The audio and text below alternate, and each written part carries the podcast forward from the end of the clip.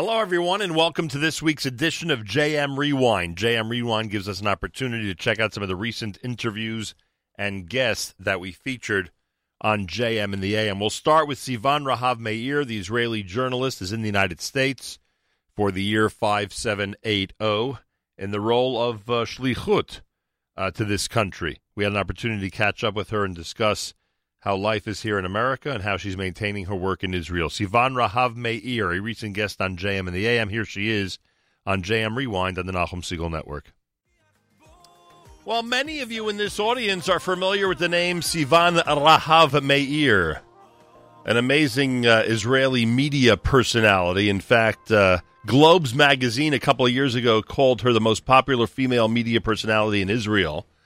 The magazine also had her as one of the 50 most influential people in Israel. The Jerusalem Post cited her as one of the 50 most influential Jews in the world. Wow. She's author of the book Hashtag Parsha, because it's something that we are studying with our family every single week. And she, of course, has been well known for her weekly Parashat HaShavua presentation in Israel. Many of you are familiar with the fact that Mizrahi, the amazing World Mizrahi Organization under the leadership of Rav Doron Peretz, asked Sivan Rahav Meir and her media personality husband, Yedidya Meir, to come to the United States for 1 year on shlichut, and they are literally here in the U.S. as we speak, and her weekly Parashat HaShavua presentation is given at Stern College in Manhattan every single week. Sivan Rahav Meir, shalom and welcome to JM and the AM. Good morning. Thank you for exaggerating. How are you? I don't know if it's any exaggeration, frankly. Your career is skyrocketing. It's amazing. It's amazing watching you go. We're so curious how you and Yedidya and your family have adjusted over the last couple of months to life here in the New York area. What's it been like? Wow. First of all, now this morning we really adjusted. Nachum Stiegel is interviewing me now. I'm really, part of the community. Thank you. The truth is, we're still learning every day. It's fascinating. I mean, I never thought. We came here to give lectures, to give shurim, to teach, also to learn. I had no idea learning will be much more, I would say, meaningful than teaching. Every day we discover something new about American Jews. I'm really impressed, by the way. I must tell you, I learned so much about the communities you built here, the schools, the shuls. How, I would say, in Israel, it's natural. Like, being a Jew, you feel it. Right. Although, of course, we all have to work hard, but it's part of the atmosphere. You feel Yom Kippur. Here, if you don't do something, nobody will bring Simchat Torah to you. You have to work. You have to create your community. You have to work hard on your Judaism, and your Yiddishkeit. Mm. And here, it's fascinating, really. Every day there's something new. At Stern College, here we live in five towns. We were in Manhattan, Maryland, in Canada, Maryland, many places. I mean, we really visit a lot of communities and trying to, learn as much as we can. Now, you have children, at a variety of ages. How are they adjusting to this experience? First of all, we asked them. We're not so crazy. We sat together in Israel and Yerushalayim, where we really live, and we asked them, what do you think about this adventure? When the World Mizrahi came up with the idea of Rav Doron Peretz, you mentioned him. He has a lot of new things he's arranging. The Mizrahi movement is really becoming, I think, more and more relevant, especially today with his leadership. So when he came with this idea of moving for a year, to the States, we gathered, the whole family gathered, and the kids said that that's the coolest thing they ever heard. I mean, they really, really wanted to be a part of this mission, of this task, this shlichut. Otherwise, I think we wouldn't do it. So basically, they are. I want to tell you something, and maybe it's a message for those who consider Aliyah. In a way, it's much easier for the kids than for us. I mean, I see them. After they call it Nes Chanukah. Are you familiar with the phrase? They call it like the Chanukah miracle. Yeah. Like, many people, not the real miracle. They say, many parents. I asked many parents. They say on Chanukah they will speak English. They will be. You will see something. I want to tell you. You can even talk about Nes Cheshvan before Hanukkah. Right. The way they're treated here, the community, the warm hospitality, the kids. In their classes, they really treat them well, and they. I think kids adjust much faster. And I want to tell you that they even told me a sentence a few days ago. Ima, be'Amerika bet-sefer v'kef. Should I translate? Yes. Ima, be'Amerika bet-sefer, school is fun. Yeah. I told them, because at the beginning of the year, I told them, we don't really care about the grades.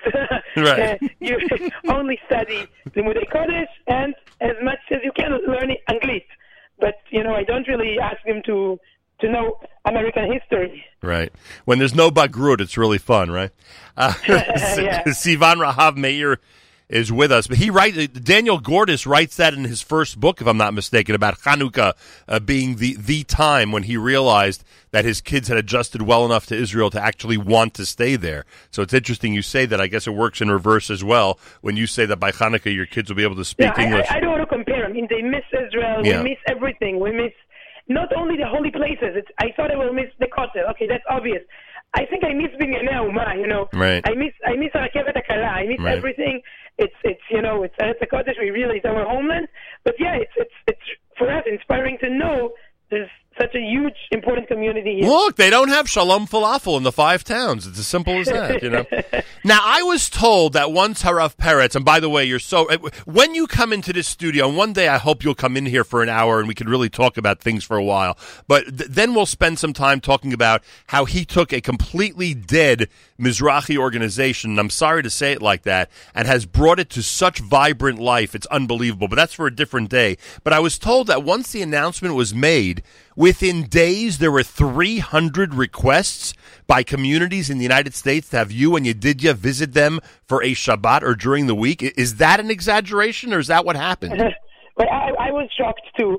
And it showed me, how connected we are, how people are interested. Because because the communities, maybe some of them heard about me, but some of them just heard, there's a journalist coming from Israel, an Orthodox journalist, we want to hear. And it's really flattering, not in the personal, it's not me. It's our, I would say, our deepest connections, our identity, our heritage. A lot of communities reached out to us, and I do want to say, we will not be able to come to every shul, although the smallest that are really writing these letters, it's really touching, but I will not be able to come physically anywhere. People are really invited, they really, I think, should follow, if they're interested, everywhere. I mean, on Facebook, we broadcast live, the weekly shiur at Stern College, we're there every Tuesday night in Manhattan. You can see it live on my Facebook, YouTube. I mean, the people there, YU people are working hard in order to reach, American Jews all over. If you're not physically in Manhattan, and it's okay, you can watch from Yerushalayim or from Kansas. It must be difficult, though. I mean, you had such a following, a physical following in Israel, and to have hundreds and hundreds and sometimes more, and sometimes even the president of Israel coming to your shiur and then wondering what it's going to be like in Manhattan. Are you getting those types of numbers here as well? No, we do not have 1,000 people attending. It's okay. First of all, it's a lesson to your ego, I think. Anything we study. By the way, you study everything I study here. I think teaches me about in Israel. I don't want to brag, but even as a mother, in the class, I was like the mother, the strong mother in the WhatsApp group, telling the mother when I will do this, deciding, And here I'm like the Nebuchadnezzar mother. How is your Yiddish? The slow mother asking all the embarrassing questions. Should we bring a snack? Should we bring a? Are you sure there's a neat check? Sounds quite weird. Okay, so you do a neat check, and I should bring a snack. White shirt. What is PTA? What is pre-1A? They don't teach it when you learn English. They don't teach you all these. Once a woman in the WhatsApp group here wrote GM. Please, PM, PLZ, TM. I'm like, what? TM, it's tomorrow. GM is good morning. PM, private message. And PLZ, if my teacher, in Israeli high school, I can't write PLZ. I see my teacher. She will yell at me. That is hilarious. You know what you remind me of, by the way? When my sister made Aliyah and her first child was born in Israel, So she got a notice once he went to school. She got a notice that there's going to be a field trip. So she's thinking like an American mother. You know, they're going to go to a museum. They're going to go to a few exhibits, you know, a field trip. And she didn't realize that in kindergarten there'll be a 30-kilometer hike, and that's the way it works in Israel, you know. So you remind me about the difference in culture with that. Are you able – you know, we love – listening to your show with Yedidya before we start on Friday morning, because your show in Israel is on just until, well, when the clock was regular, when it was a 7-hour difference, your show ended at 6 o'clock Eastern time on Friday morning from Israel. Are you still able to maintain the show on a weekly basis? Yeah, not only on a weekly basis. My husband, every morning, he has a morning show for Radio Kol Chai. Here, where we live, we brought the equipment. Today it's very simple. So we basically have a radio station here in the middle of, you know, five towns, and every morning he has a show, Yedidya, broadcasts from here, and then goes to sleep. You know, he finishes with the morning show, right, and then he goes to sleep. Right. And then we have the weekly show, of course, on Galei Tzal every Friday. We share, you know, once again, people are really interested in you. I mean, you personally, but American Jews. Right. We talk a lot. We talk a lot about the experiences here. People are not so aware, you know, to the differences, the cultural differences, the bonds, what you feel towards us. We talk a lot about it. At first I thought, oh, who will be interested? Why? Let's talk about Gantz. Let's talk about Netanyahu. Right. And I read all the feedbacks, reactions, you know, people really want to hear about this experience here. So for us, you know, it's also telling the Israelis what's going on here abroad, and what are you facing here? How many people here ask you if there's going to be a prime minister in Israel? Wow.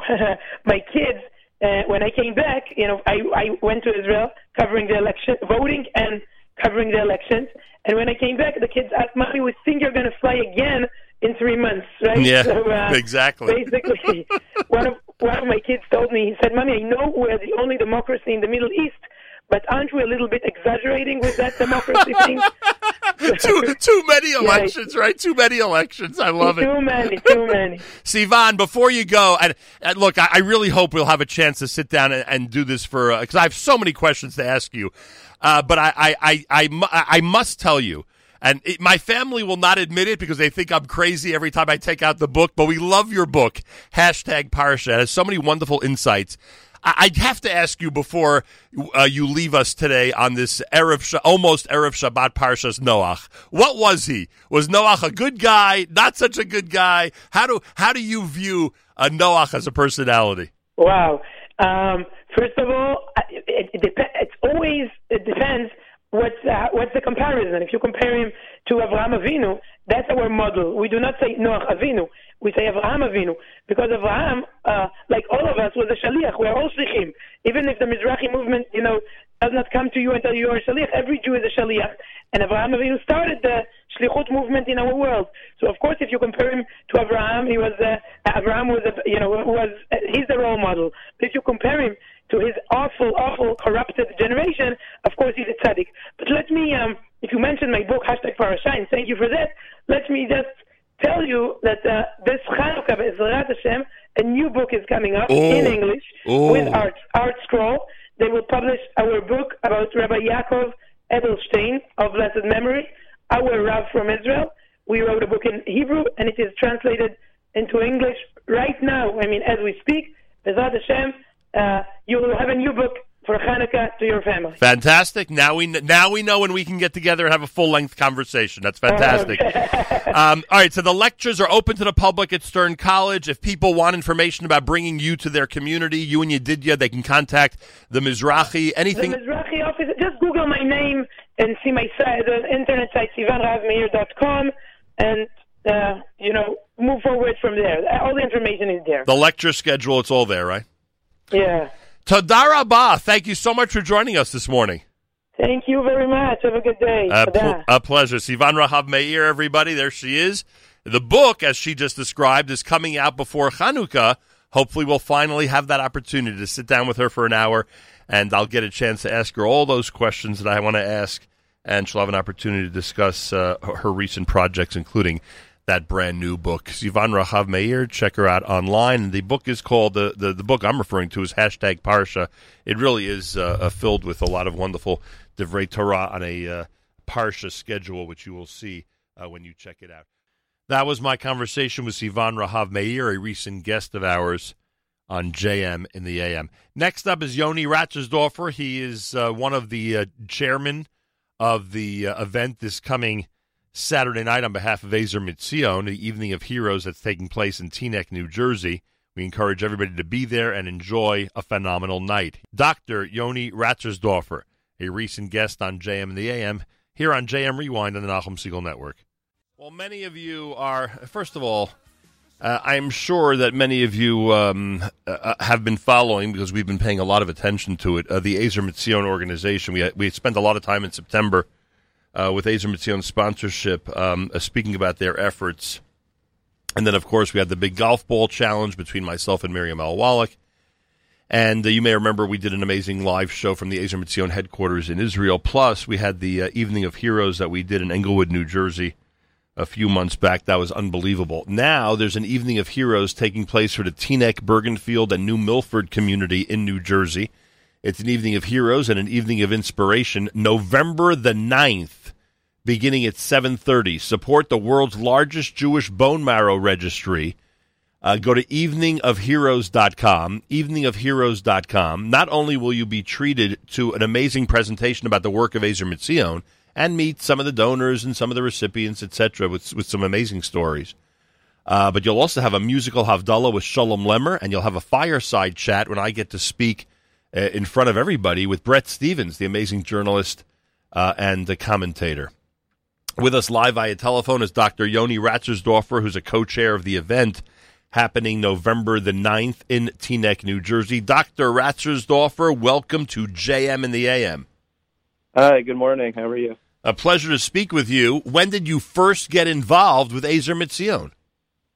It was a few months ago. It was a couple of weeks before the Englewood event. I was in touch with Ryan, and because my wife works in Moriah in Englewood, and we were in touch with Ryan, and we were really excited about the event they were having there, and so we wanted to try bringing something to Teaneck. How impressed are you with their work? It's almost impossible not to be impressed because of the speed and efficiency with which they add to the bone marrow registry. Tell me your impressions having seen them over these few months. I think it's amazing. I know that now they're up to over 1 million samples, in the Jewish registry that they have, which is tremendous. It's the largest one in the world. It's amazing the arrangement they have with the Israeli army, getting all of those soldiers into the registry as they enlist in the army, who are going to be donors, for many, many years. They're young, they're healthy, they're genetically diverse. So being able to find matches for Jews from all over the world and anybody from all over the world is truly amazing. Yeah, it certainly is. Dr. Yoni Ratzersdorfer is with us, co-chair of the event November the 9th. This is an interesting combination. You have, and again, you were at the Englewood event, so you know what a lot of this has to, you know how inspiring a lot of this is going to be. You hear these incredible stories. Coming out just for that is pretty amazing. You've added, and your committee has added, Shulem Lemmer, who's, one of the most talked about singers of the day, and then Bret Stephens, who's an amazing friend of the community and somebody whose opinion a lot of people really, really care about. He's going to be part of the evening as well. I guess there's really something for everybody on November 9th, right? Absolutely. We have the inspiration of Shulem Lemmer and the singing and the Havdalah. We have Bret Stephens, certainly for his commentary, which is always insightful. Getting to meet soldiers who are donors, getting to meet recipients, hearing about their stories, having gone through the experience. I donated bone marrow stem cells many years ago, the first year I was married. Wow. And it was a tremendous opportunity and experience. Can I ask about your personal experience? Do you know details about the recipient, et cetera, or that's something you wouldn't know? No, that I don't want to talk about the recipient details. No, I understand, but I'm saying that's something you're familiar with. It was a gentleman in his 60s who had leukemia. Wow, amazing! And you were able. Yeah, it was a desperate situation. Unbelievable! It's just incredible. And these soldiers, these young soldiers, some of whom we'll meet on November 9th at their tender young age, have this opportunity and actually go through the process to save someone's life. I can't even begin to think what that's like, being on the giving end, the recipient's end. I can only imagine the elation that they and their family have when their life is saved, obviously. But the giving end of this whole thing must be simply remarkable. Yeah, a lot of people, by the way, you know, we have an impressive lineup November 9th, everybody. After all, Bret Stephens, Shulem Lemmer, but the soldiers might be they may steal the show, frankly, because absolutely. Everyone loves paying tribute to Jewish heroes, and they're going to be the most heroic people in the room that night. Am I correct? For sure, for sure. Soldiers who have had an opportunity to defend, you know, Israel, certainly, and then chance to save lives of people around the world, you know, in a totally different sense. It's absolutely amazing and inspiring. You know, it's funny, Dr. Ratzersdorfer, as you tell the story of being involved in this program, essentially from before the Englewood program. At the Englewood program, people approached me and said, how can we get this in our community? They literally learned about it that night. With that in mind, I'd like you to appeal to everybody out there, whether they're in the Teaneck area or not, come on out on Saturday night, November the 9th, because they themselves may want to bring something as inspiring like this to their own community. And again, as somebody like yourself who was unfamiliar with Ezer Mizion before the whole Englewood thing started, I think you could appreciate that just being at an event like this could really spur people on to get involved. Absolutely. It's totally inspiring. Certainly the whole Teaneck, Bergenfield, New Milford community, we really hope to see everybody November 9th, Saturday night, 7:30 at Keter Torah, and anybody from all over the community. You know, we want to see everybody there. We can certainly help try to arrange bringing events to other communities if people feel as inspired as we did after the Englewood experience. By the way, this is happening at Congregation Keter Torah, officially starting at 7:30. And again, all these elements, IDF heroes, Shulem Lemmer, Bret Stephens, etc. This is this is officially a free event. I'm not even kidding when I say that. Officially, it's free. Obviously, we want everybody to give as generously as possible and support the cause. And I think after you see the program, you're going to want to give as generously as possible. But it's literally being put together that you can just walk in and attend as a free event. So check it out. Go to eveningofheroes.com. Eveningofheroes.com. You'll be impressed with the committee members and the long list of people in the community who are involved, and you will be impressed with the lineup and all the different things that are planned for that evening. It's going to be something extra special. Eveningofheroes.com. One of the co-chairs is Dr. Yoni Ratzersdorfer. And, Doctor, we thank you very much for taking time this morning to remind our community how important an event this is. Thank you, Nachum. I hope to see everybody there. Again, eveningofheroes.com to learn more and to RSVP. 100%. Eveningofheroes.com. And yes, we do want to see everybody there, even if you're not in Teaneck. Excuse me. Even if you're not in Teaneck. And they will have changed the clock by then. There's time to travel Saturday night next week. Even if you're not, because we changed the clock this coming Sunday morning.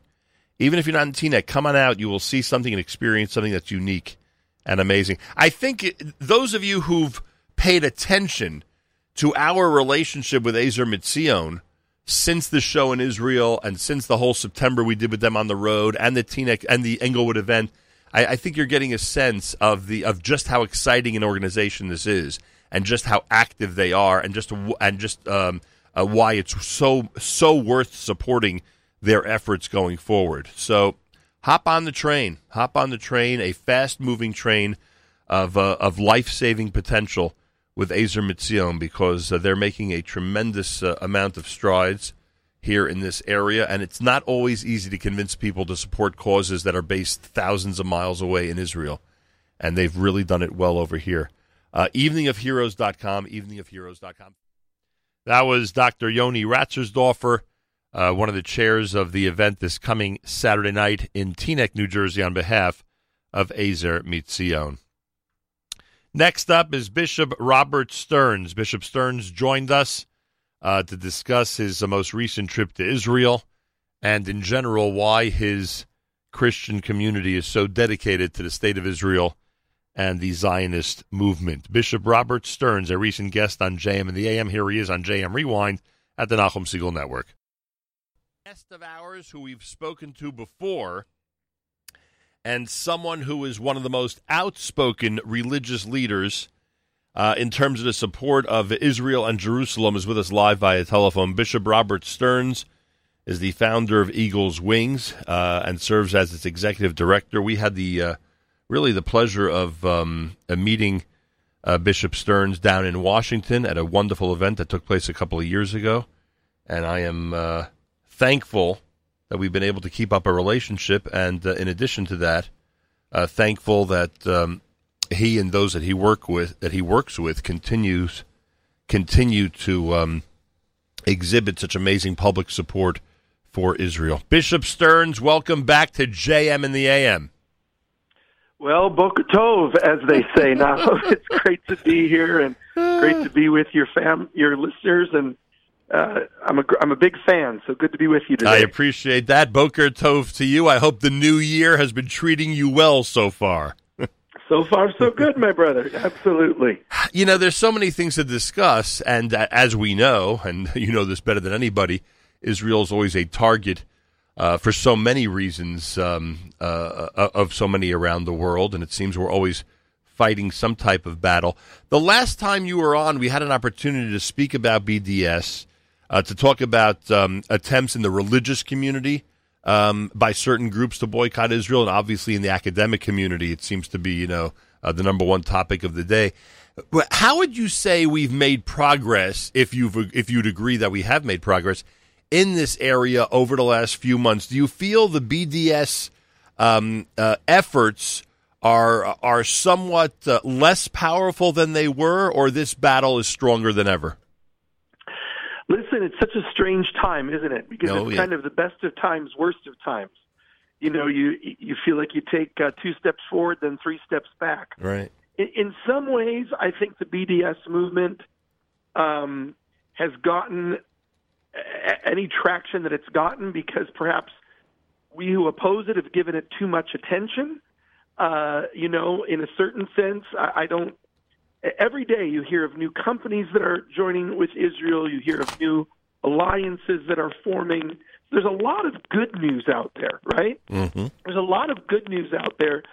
But then you come across certain aspects, be they academic or otherwise, where you just scratch your head and you think, okay, we obviously are living in parallel universes here.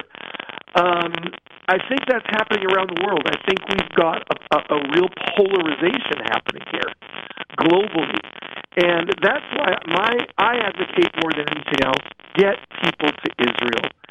Once you get people, you know, in the land, on the ground, and they can see for themselves the reality of the Jewish state. We're having everything. We're having Bishop, I apologize. We're having terrible problems with this phone line. If you don't mind reconnecting with us, that would be amazing and wonderful, and I'd appreciate it. And I'm sorry about that. We're speaking to Bishop Robert Stearns. Eagle's Wings is the organization that he leads, and nobody has the connection to Israel in the religious community the way that he does. And I'm hoping that he'll reconnect in a moment. Bishop Stearns, are you there? I am. Oh, that is 1,000,000 times better, and I thank you for your patience with that. You know, it's funny. Before I asked that we get cut off, the last thing you mentioned was travel to Israel and getting as many people as possible to see it up close and personal. This has been a real personal adventure for you because. Would it be accurate to say that your life changed once the physical land of Israel became an important part of your life? Well, that's a huge understatement. I mean, everyone wants to use that phrase, right? Like, it changes your life, it changes your life. Right. There are very few things that literally can change your life like a trip to Israel. Israel is somehow the touchstone of not only religious life, but your views on history, on global geopolitics, on human rights, on values, all of these things somehow move from black and white to color, mm-hmm. From 3G to 5G. I mean, everything just changes once you're there.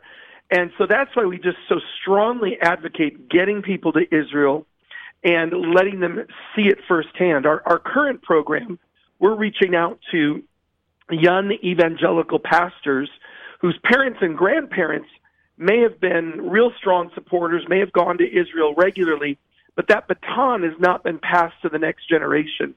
And we see over and over again, once we get them to the land, once we get them there on the ground, everything changes and a light switch goes on. And so that's why we've got to get people to Israel. You know, that's funny because you would think as we get to, you know, the more current generations, travel's so much easier and in some ways less expensive. You'd think that the travel would just increase in someone's family. You're saying there are families out there, of evangelical leaders whose previous generations spent more time in the Holy Land. I think that it's because, it's on everybody's bucket list. Everybody says, oh, yeah, I want to get there one day. Right. But these pastors who are in their 20s, they're in their 30s, they have this mental picture of kind of camels, camels in the desert. They don't think of high-tech Tel Aviv. They don't think of the Israel today. And so they think to themselves, hey, maybe when I'm 60 or retired, I'll take a trip to the Holy Land. And we say, no, you've got to see Israel not only for what happened there in antiquity, not only for what happened there centuries and centuries ago, but for the miracles that are happening in Israel today. Nachum, if I can, I was just with a rabbi the other day, and we were talking about this verse in Ezekiel. The prophet Ezekiel talks about a day when water will flow from Jerusalem, and this water is going to flow, and it'll even turn salt water into fresh. That's the prophecy that comes. And then you look in today, what do you see? You see Israel's technology with the desalination. Yeah. I mean, this is a game changer. Miracles are happening all around us. We just have to open our eyes to see them. And the people who come into discussions about Israel with predispositions, with either a tradition or a newfound dislike of Israel, they never can see that the positive aspects of what Israel brings to the world, and the different things that Israel's doing that are making such game-changing events happen in this world. They refuse to see it. They just can't be exposed with such, because they have such blindness to it. And we're right back to what we started with a few minutes ago, which is that polarization, which I think is fueled by the media in a horrific way. And listen, anti-Semitism is not rational. You know, anti-Semitism is a psychological disorder. Right. There's no rational understanding for anti-Semitism. It's a psychological disorder. We have to call it out for what it is, and we have to understand that the best way to inoculate against it is to just get people to the land, let them meet Israelis, let them see what Israel does, and it absolutely is a game changer for folks. And so we're to go back to your original question, yes, I'm concerned. I'm especially concerned about aspects where people are trying to rewrite theology and rewrite history. But I think that there's enough solid potential out there that if we can just turn the light switch on and get people there, get them connected, it's a game changer. When your pastors and ministers that you invite from around the country to participate in these trips, when they go ahead and do so, are they able to come back and form their own journeys with their congregations? Do they come back and bring tens, if not hundreds, of people and their families to Israel with them? One of the statistics that we're most proud of, we've brought over 300 pastors so far. We scholarship them. We underwrite the trip. Right. Through the generosity of our donors. Right. Our current statistic is that over almost 50% within 18 months bring back a mission from their church. So you go from a pastor having never gone before, never connected to Israel, to he goes back and he brings his own group within 18 months. And there's others who go past the 18-month mark, et cetera. And every time you do that, Nachum, what happens is you're planting that Israeli flag in the heart of that local church. Because once a church takes one trip to Israel, they're going to take another and another and another. Because it's addictive. Once people are in the land, they want to go back. We were actually conjecturing how many trips you've made, but I think you actually lived there for a while. Am I right? I've lived there twice. Right. I've had the privilege of living in the land twice, and I stopped counting about 100 times. Because I think I'm a big shot with the number of trips we take. It's nothing compared to you. I'll be in Israel 3 times this month. Oh boy! I leave for Israel tomorrow afternoon. Amazing, absolutely amazing. Will this week's trip be with other religious leaders, or this is more of a private journey? No, so I just came back from leading 60 pastors on our pastor's trip. It was amazing. Wow. We had Ambassador David Friedman with us. Nice. It was an incredible time. Tomorrow I'm leaving for Israel. I will be speaking, I'm one of the keynote speakers, at an event called the Global Christian Media Summit, which is sponsored by the Prime Minister's office, and it brings together leaders, Christian leaders from media all over the world. So dozens and dozens and dozens of nations, Christian journalists, Christian television producers, those who are in all forms of media, getting them there and letting them experience Israel firsthand. So I'm really blessed to be one of the keynote speakers at that event that the Prime Minister's office is organizing. Yeah, the bulk of our listeners, as you know, are in the New York area. For some of them, it's going to be hard to believe that there is an effective global Christian media summit and market out there. But there are, as you could attest, around this country and around the world, there are some very, very effective and large Christian media outlets that are not only doing what they feel is important, but including in their agenda love for Israel at the same time. Well, Nachum, you raise an interesting point, because what most people don't understand, and maybe what some American evangelicals don't want to admit, is that the epicenter of evangelicalism, I believe, is no longer America. The epicenter of evangelicalism is now Asia, Latin America, and Africa. Last week I was in South Korea. South Korea is now 30% evangelical. I preached at the largest church in the world last week in Seoul, Korea, wow. Yoido Full Gospel Church, 800,000 members in one local church. They have a sanctuary that seats 40,000. They have 18 services over a weekend. Did you preach in English? You preached in English? No, I preached in English. Yes, I preached in English. But you see this love for Israel. If you go to Israel right now, the streets are filled with Chinese. Right. The evangelical, there's over 100 million evangelicals in China. If you are an Israeli guide who speaks Mandarin, you have incredible job security right now. That's because right. There's just, they can't find Mandarin-speaking guides. So Korea, China, Brazil. I'm going to Brazil in February. Brazil now has 70 million evangelicals in the nation of Brazil. They make me look, lame in my support of Israel. The Brazilians are crazy for Israel. Israeli flags everywhere, constantly getting on planes and heading over there. So the Jewish people and the Jewish state has friends all over the world. Global Christian Zionism, we have to remember, as a movement, is only about 35 or 40 years old, right? Like the modern Zionist movement, we can trace back to Basel in 1897. Mm-hmm. So you've got what is that, 125 years? Right. Modern Christian Zionism, I would argue, really launched with the launch of the Christian celebration of the Feast of Tabernacles, which just is, I think this is its 39th year. So we're finally getting our act together. We're catching up with you guys in terms of organization and knowing how to be effective. But Israel has incredible friends around the world. We stand with you unconditionally. We stand with you wholeheartedly. Nothing will ever separate us from Israel or the Jewish people. And so I believe there's great days ahead. Well, it's one of the reasons that we love having you on. I think it's important for this audience to know that there are some very important friends out there. And as you say, you're just getting your foothold in after 39 years. And I think our community is starting to get used to it as well. You know, it takes a long time for the Jewish community to actually believe they have friends out there.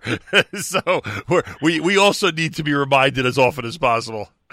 Listen, this is a conversation 2,000 years in the making, right? I mean, we should stop and do a Shechayinu right now, because for 2,000 years we haven't had a conversation like this. No question about it. Baruch Hashem, it's happening now, and we're going to learn, we're going to grow, we're going to make some mistakes. There'll be a little speed bump here and there, but we're going to get it right, and Israel is going to be the Or HaGoyim that Isaiah said it would be, and Jerusalem will dwell, please God, B'ezrat Hashem, in peace and security and safety. Amen to that. Bishop, thank you. Good luck this week in Israel, and thanks so much for these conversations. It's much appreciated.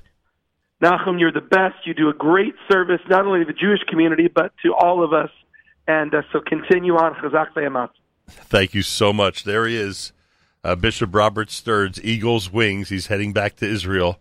And like I say, it's important we hear this message as often as possible. And remember, there's some very, very important friends of ours that are on the front lines. Not all of us are on the front lines, but they're important friends of ours around the world who are on the front lines in the battle for Israel.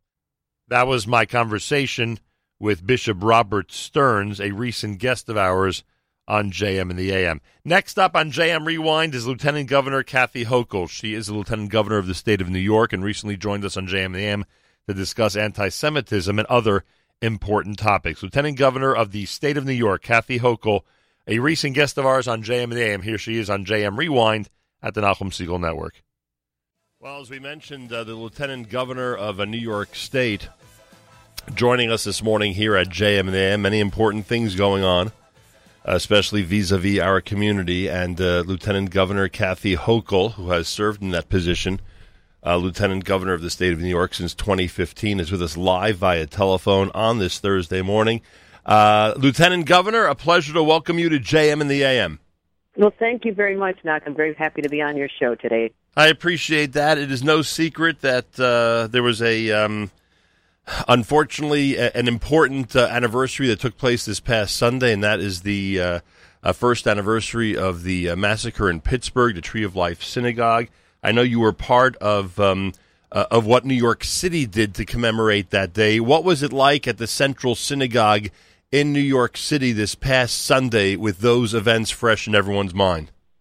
I have to tell you, it was a very powerful experience to be able to address a group of people who came from all faiths to stand with the Jewish community.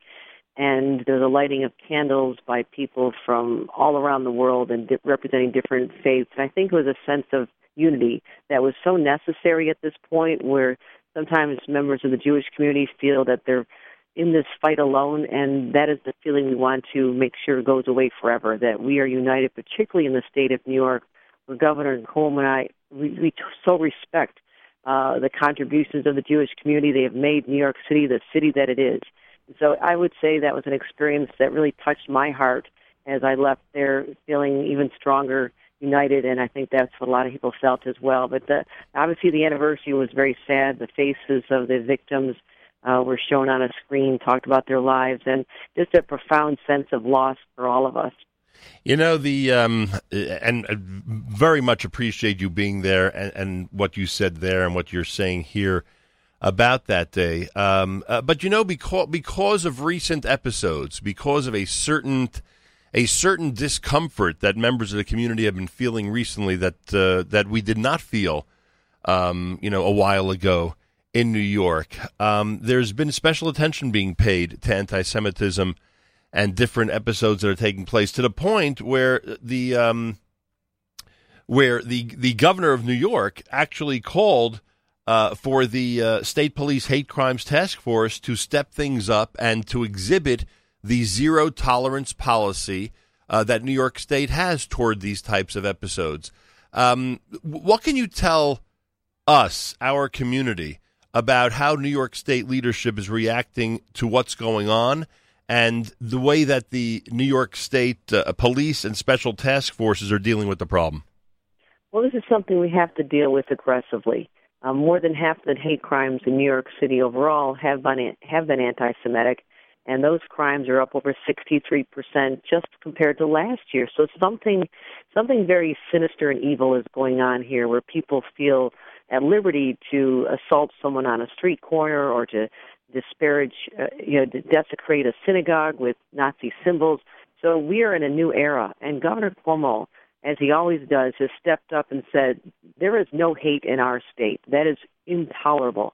And so he has activated the New York State Police Hate Crimes Task Force. And I'm sad to report that it seems like a week doesn't go by where he hasn't had to have them go and investigate a crime. But I want people to know that they are out there pursuing every single lead so we can catch the perpetrators and make sure that they never do it again. But also with respect to just a visible presence.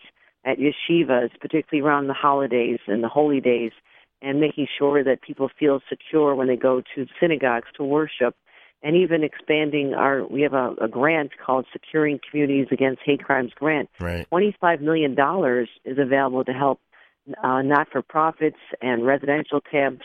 So it's sad to report that our hate crimes task force has been very busy, but they didn't even exist before, and that's just another indication of Governor Cuomo's strong commitment to fighting this scourge and putting an end to it. Truly, people deserve to live and worship in the freedom of their communities without fear of being spoken to negatively or physically assaulted. Lieutenant Governor Kathy Hochul, Lieutenant Governor of the State of New York, is with us live via telephone. You know, the truth is I should have started this conversation by giving you to accept on behalf of the governor and New York State leadership a thank you, because relatively speaking, thank God, the holiday season has just ended in a relatively peaceful manner, and with all the help that's been given to our community by the governor's office and other government officials, we were able to make it through in a glorious fashion, I would say. And I hope you had an opportunity to experience some of the glory and beauty of the Jewish holiday season over the last month. Oh, absolutely. I was in Crown Heights a number of times at various rabbis' homes and enjoying the holidays and just spending time together. And especially at the conclusion of the holidays, we had a wonderful event. And I just want to say, everyone has made me feel so welcome, and always has when I'm walking the streets in New York and just having a chance to interact with the Jewish community. And I would just say I feel the warmth, and Governor Cuomo does as well. We truly, really value the relationship that we have, which is why we do what we do in New York, but also the governor has gone to Israel, I think, more than any other country. He's been there at least 3 times, including just this past June, right, to do an economic mission, but also just to reinforce our solidarity. You know, it's funny. You have a unique situation. You have the pleasure, I would hope, of leading a state that is so diverse, with hundreds of ethnic groups, with completely different types of neighborhoods and regions. Who knows that better than yourself? You know, someone like yourself who's so familiar with upstate New York and such a diverse population. And I guess the goal is to make everyone feel as comfortable as possible. You mentioned just a few minutes ago about the role the Jewish community has had in building this city, and I think that role continues to expand and grow. And I would think that both the Jewish community and other communities, all you want is to see them have a positive influence on the residents of both New York City and New York State. Absolutely, and not live in fear. Right. That's the most important thing. In government, we have a responsibility to protect the health, safety, and welfare of all of our citizens. And when one particular group is under siege or under attack, that's when 20 million New Yorkers stand together. And that's what I spoke about at Central Synagogue, that people need to know that they are not alone. And all over the state of New York, I attended a beautiful event just a couple weeks ago in my hometown of Buffalo to launch the United Jewish Appeal. And very powerful speakers and motivating people just to think beyond their own religious beliefs and come together and support this cause, which lifts up people all over the world. And so I hope people feel that there are negative incidents, but on balance, I would say that we so treasure members of the Jewish community, what they do in New York City, but all over the state. There are very active synagogues, even in areas you wouldn't expect, and the upstate communities as well. And that's an important part of the fabric of every one of these communities. Yeah. So we cherish that, and we protect it. And, again, it is an honor to represent, as you say, a very diverse state. New York City has more Jews outside of anywhere outside of Israel, but also has more Chinese anywhere other than Asia. And so it's fascinating to see this confluence where people do live and work together peacefully. And I don't think that would occur in any other part of the world. It's really in our DNA as New Yorkers, and that's what the Statue of Liberty stands for. Whether you came here from any part of the world, you came during World War I, World War II. My grandparents came and left poverty, extreme poverty in Ireland. And it all worked out, and it's a beautiful experiment that we have to protect, because there are so many forces out there that are trying to take down our democracy from outside and within, and that's the beauty of New York. And it's one of the reasons why we turned to New York State leadership to lead on this issue, because as you point out, with all the different, the hundreds of ethnic groups, I mean, everybody's a target. Everybody's a potential target of hate. Everyone's a potential target of discrimination. And therefore, because of the situation in this state and because of its diversity, it's so important that state leadership take a very strong role for other states and other leaders to follow, hopefully, when it comes to guaranteeing everyone's safety in this area. What do you think of the melting pot that New York's going to be this coming Sunday when so many countries are represented on the 26-mile course of the New York City Marathon? It's an exciting time. And again, the photos from that and the coverage of it, it's just a reminder of why this state is so fascinating and that people feel comfortable coming from all over, and some it may be their first time ever. And people just, they're in awe of New York City. They truly are, and I'm proud of that fact that we stand out as a beacon of hope for others, but also a place you can congregate and live shoulder to shoulder, community to community, and enjoy fantastic sporting events like the marathon. So it's going to be a little crazy with the traffic, I know, but we always adapt. We're tough, we're resilient, and again, it is such an honor to be able to represent this state, and Governor Cuomo feels the same way, that we take public service very seriously. This is a privilege that is given to us by the voters, and we have to earn it every single day. And the opportunity to represent the Jewish community and get to develop deep friendships has been a very special part of that. No question about that. Hey, what's more fun, serving in Congress or serving as Lieutenant Governor of New York? Oh, I can easily answer that one. As someone who actually likes to get things accomplished, get things done, and work with someone who's so bold and aggressive like Governor Cuomo, I would have to say, hands down, it's Lieutenant Governor. It was a privilege to serve in Congress. I represented... I'm a Democrat, and it was a very conservative area, which I think will go very strongly for President Trump's reelection. So it's not the values I espouse, but they were good people, hardworking, many farmers, dairy farmers, and small communities. So it was a privilege, but when I have the option to choose between one or the other, being able to represent New York City all the way up to the Canadian border and over to Lake Erie, Lake Ontario, it is an extraordinary, extraordinary privilege. And I love being Lieutenant Governor. And Governor Cuomo has done so much for the state. To be able to be a partner with him in lifting up people out of poverty and putting in more affordable housing for people and taking care of our airports. He just made a major announcement about opening of a wing at LaGuardia. He takes on the bold initiatives that others have been never embraced, and that's what we do. So I think I answered that question. I love being Lieutenant Governor. You know, when so when things move really slowly at the United States House of Representatives, none of that shocks you. Oh no, I sat there. You sit there and wait for hours and hours, and it's time for the vote to come, and the debate goes on. And meanwhile, I could be out there, you know, helping communities. You know, in Brooklyn, we have this vital Brooklyn initiative to help eradicate poverty and eliminate food deserts, and just take care of people in the most basic way. And so, on any given day, I feel much more productive as a Lieutenant Governor, and again, our slogan is just get things done, and we've done that over the last few years. You know, it's funny. In a way that I'm proud of. You know, it's funny you mentioned LaGuardia because, and obviously, it could be frustrating. It's a big construction project, and obviously, it could be frustrating for those who regularly travel through there now. But it's pretty nice going by there now and seeing, you know, real progress made. It's encouraging.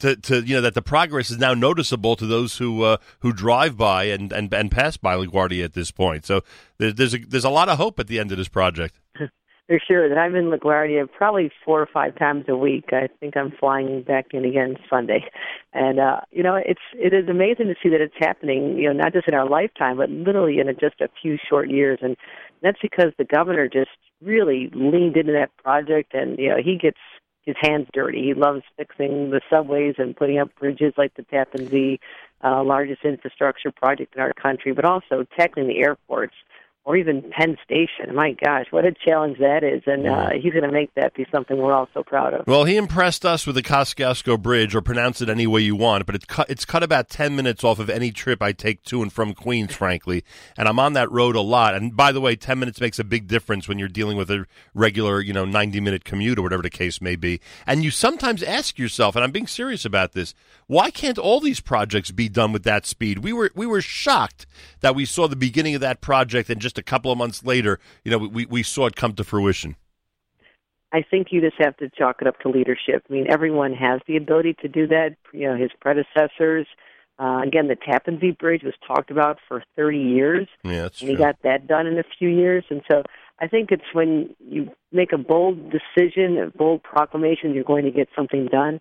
But then you just don't leave it to other people and hope that it finishes on time and under budget. You literally go in there and look at the plans, and you go on sites. And the governor was just in Penn Station a couple days ago, you know, surveying the work. I remember the Second Avenue subway at midnight. He was down there saying, "Why aren't there more workers during the midnight shift? We're trying to get this done." So it's just an example of the power of personality.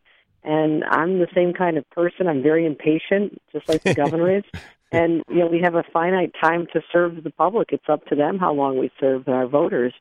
And you know, we honor that responsibility by really a major accomplishment, setting high goals, but getting them done as soon as humanly possible. All right, I can't thank you enough. And we heard about your role this past Sunday and the statements made on behalf of the Jewish community. And I think you're right. When you make statements on behalf of the Jewish community, you're making statements on behalf of all communities of New York, frankly, because you'll be out there for anybody who's the target of any haters out there. So a big thank you to you, and I thank you so much for joining us this morning, and a continued success in your role as Lieutenant Governor. Well, thank you so much. I enjoyed the conversation, Doc. I hope to be on again. I appreciate that. Lieutenant Governor of New York, Kathy Hochul, serving as Lieutenant Governor since 2015, and joining us again on the heels of this a really important first anniversary that was commemorated in New York City, as you heard her describe, the anniversary of the Pittsburgh Massacre of 1 year ago. And again, we thank the Lieutenant Governor for her public statements and her stand, and we thank her for joining us this morning. That was my conversation with Lieutenant Governor Kathy Hochul, who joined us on a recent edition of JM in the AM. My thanks to all of you for tuning in to JM Rewind. Make sure to listen in to JM in the AM every single weekday morning between 6 and 9 a.m. Eastern Time, and listen to JM Rewind at this time each and every week. Thanks for listening to the Nachum Stiegel Network.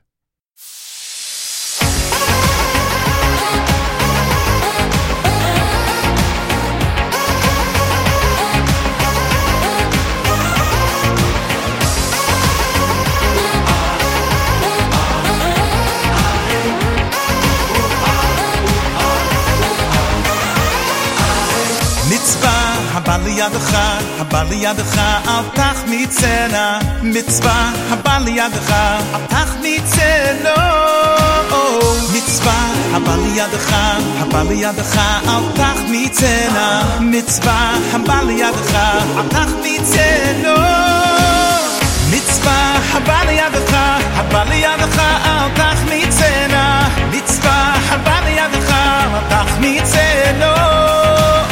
mitzvah habali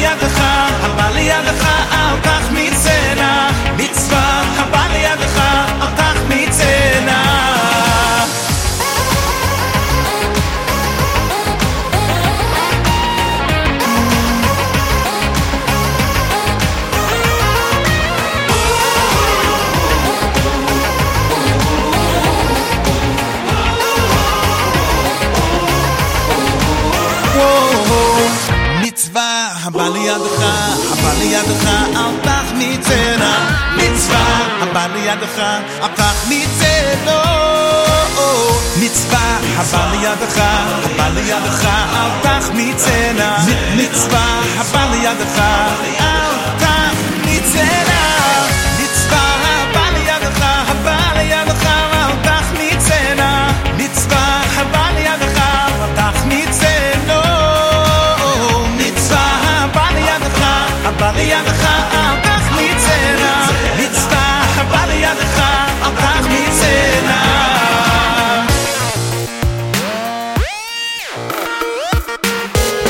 Every single day we pray and come in a day just to do the right thing. But that's the fact that it is a business. When you gotta read that, so you let it go on, you wanna be on your way. When a mitzvah come your way, no, so don't delay. When a mitzvah come your way,